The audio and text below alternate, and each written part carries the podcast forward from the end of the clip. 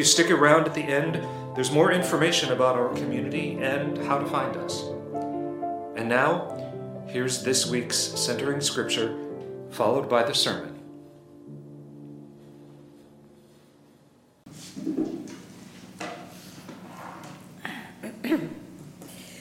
Uh, the first lesson this morning is from the 32nd chapter of Genesis.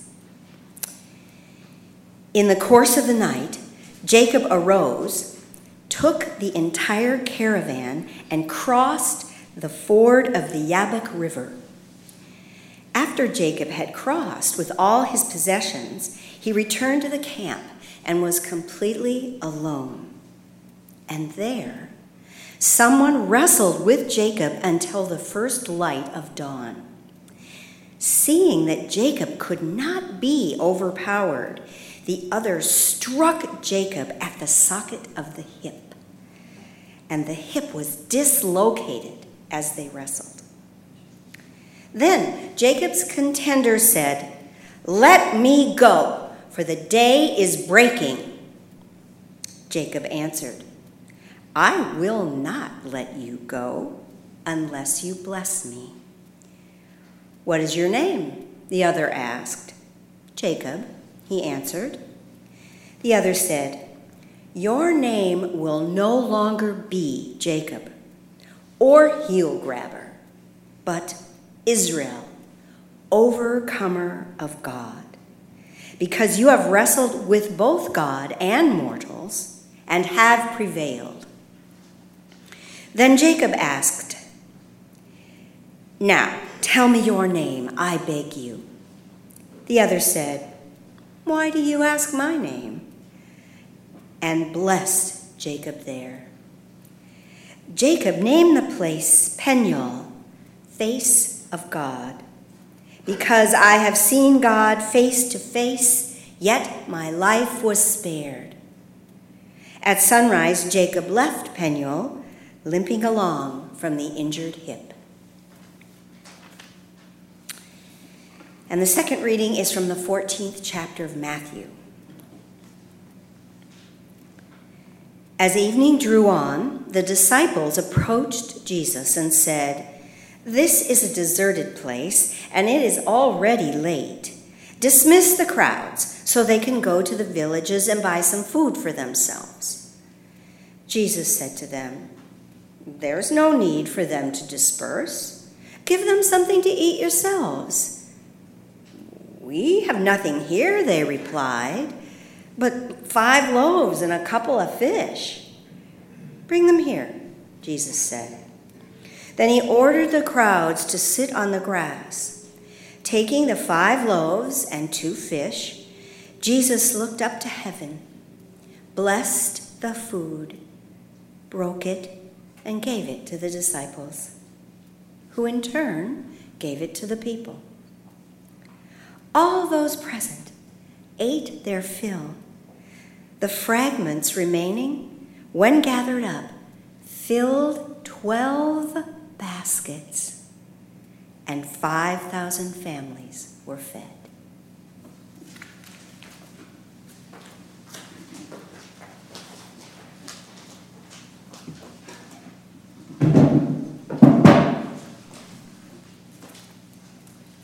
Thank you, Adele.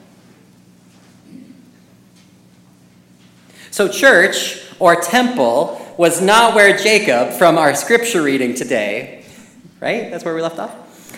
That was not where Jacob encountered God, right? We heard that. Jacob went out camping, was by himself in the wilderness, and encountered God, had a wrestling match, and then was blessed and named the place the face of God, because that's where Jacob saw God. And so times were spiritually taxing for Jacob too, but it wasn't deep in penitent prayer when Jacob encountered God, nor in a temple, but it was out in the wild. And it was not a solemn and quiet prayer where God answered, but was through a physical wrestling match. Now, if you took my uh, Bible 101 course this past year, you, you know that I talk a lot about metaphor in the Bible, and that the idea that God actually came down and wrestled physically wasn't necessarily what they were getting at, but that this idea that we can encounter God, be transformed, and be changed anywhere in the wilderness, that to me is what this text is, tell, is drawing us to. And we often hear this refrain that God loves us as we are, and that we are worthy of love without putting on airs. And I believe that. I do. And I also know that we can have transformative experiences through effort. And as I have reached my ripe old age of 40, I know, I know, I'm getting up there. It's, it's really easy for me to say, oh, yeah, my shoulder is hurting today, I'm not going to work out. You know, I'm just beat from a day in the office, I'm not going to go for that walk. And I know that when I'm 80, I'll probably think those same thoughts with more certainty. But I pray in those moments of shrugging off activity for some very good reason I pray that I might remember Jacob and remember that sometimes God is found when we leave our home, put in a mighty physical effort, and overcome. Now, of course, I'm not advocating that you try to run a marathon if you've never run before. We all need to know our own limits. But I ask this with the utmost respect for us to consider today. When was the last time that we found the limits of our ability and struggled in faith, knowing we could push through if we put in the hard work. We did not just accept that initial failure, say that we weren't able and we weren't good enough, and we pushed ourselves to grow. Now, my wife has started getting into working out regularly, and I have joined her from time to time. One of the activity we do are planks. Y'all know planks? Yeah, right? It's where you lay down, face down, and push yourself up just on your elbows, right? So you're like horizontal. And you have to keep your back straight and use just your core to support yourself. And it's easy for like a second. And then it's hard. Like really hard. But it's not like high impact, right? It doesn't take a lot of strength, a lot of physical strength it's all about endurance. And when I need to find, when I, when I find that I need to endure, I find that mantras or focusing on my breath help. And for me, all of this is a form of prayer. Prayer as an activity to connect us to God and the Spirit of life, which fills us, nurtures us, strengthens us to empower us in times of trial, to give us comfort when we experience pain. Have y'all thought about prayer in these terms before?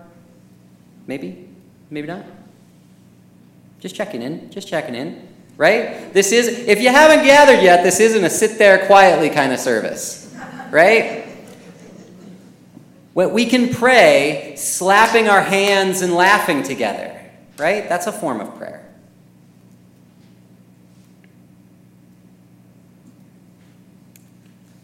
Because this is not, we can pray in a way that isn't just petitioning to receive gifts and miracles. Please, God, give me something that I want or need. But as a method to strengthen ourselves in times of spiritual trial. Yes, and what if prayer can furthermore empower us in times of physical trial as well? Right? In times of spiritual trial, prayer, absolutely. In times of physical trial, I say prayer, absolutely. When we're doing that physical therapy appointment, yeah? And you need to, to breathe, to get through a tough exercise, or to just even do it, to get started on it. God be with me. Imagine Jesus giving you a boost off the couch. What? Uh, for those of you at home, a light just came on right here illuminating me. I'm going to attribute that to God, divine blessing. Thank you, Mr. Anderson. Um, there we go. Amen. I did it. We did it, God. We did it. We did it. Um, so, what if, right? What if, as we imagine Jesus giving us a boost or praying God be with us through these physical trials, what if we just centered our spirit in a prayerful stance before we begin our physical therapy regimen?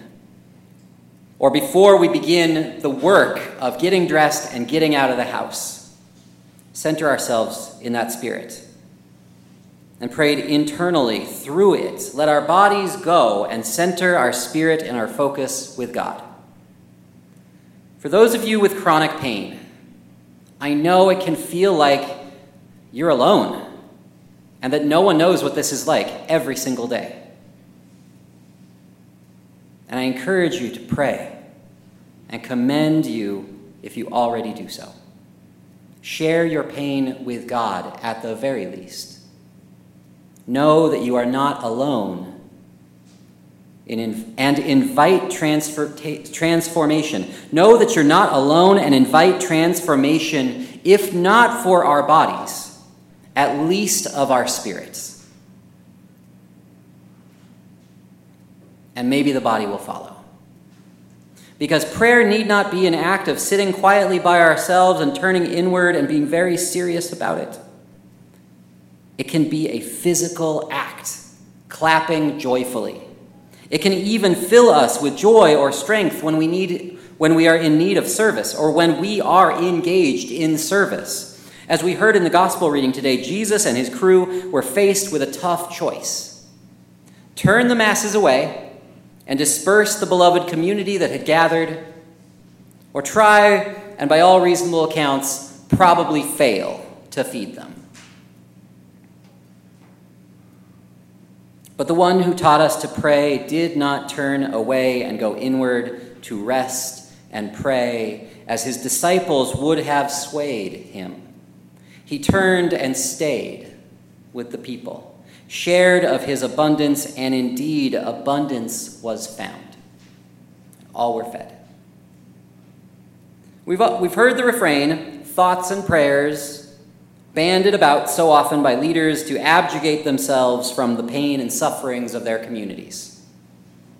But as Jesus shows us, sometimes leaning in with people where they are in their struggles and not being in the temple, not being in solemn and isolated divine prayer is how we live into the beloved kingdom of God here on earth.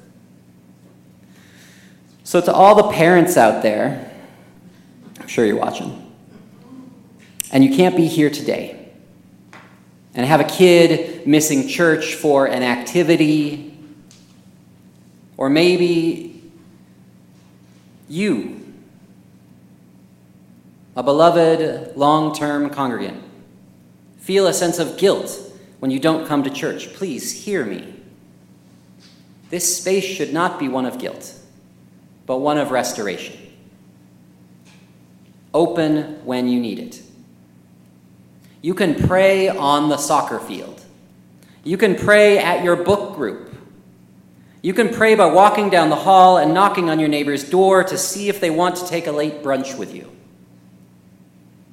You can pray through physical therapy, a CT scan, or whatever challenge you experience outside of this sanctuary space. Because sometimes we are called to be outside of our sacred space. That is the reality of our world. And in times of trial in our world, that is where we find ourselves called. And in those times, may we find our spirit centered in prayer. May we use the skills that we practice here on Sunday to connect with God on those weeks when we are not here. Much like our youth who practice their soccer techniques on their home field and then travel to other cities and states to perform their best, remembering the routines and rhythms that they learned back home, this space here St. Luke is where we practice to pray and be a beloved child of God in community with each other. So that out there, we can perform to the best of our ability. May the peace and comfort of this moment, the joy and life that we feel together, be held in prayerful embrace in our hearts, so that we might show up outside of this space at the top of our game as compassionate, patient, and faithful children of God. Amen. As a church located on Lakota land in Minnetonka, Minnesota, St. Luke is a joyful, inclusive, intergenerational, and compassionate community on a spiritual journey seeking to do justice, make peace, and to walk humbly with God. We invite you to join us live for virtual worship each Sunday morning on Facebook or YouTube, or by following the worship links on our website, stluke.mn. Thanks for listening. May you go in peace.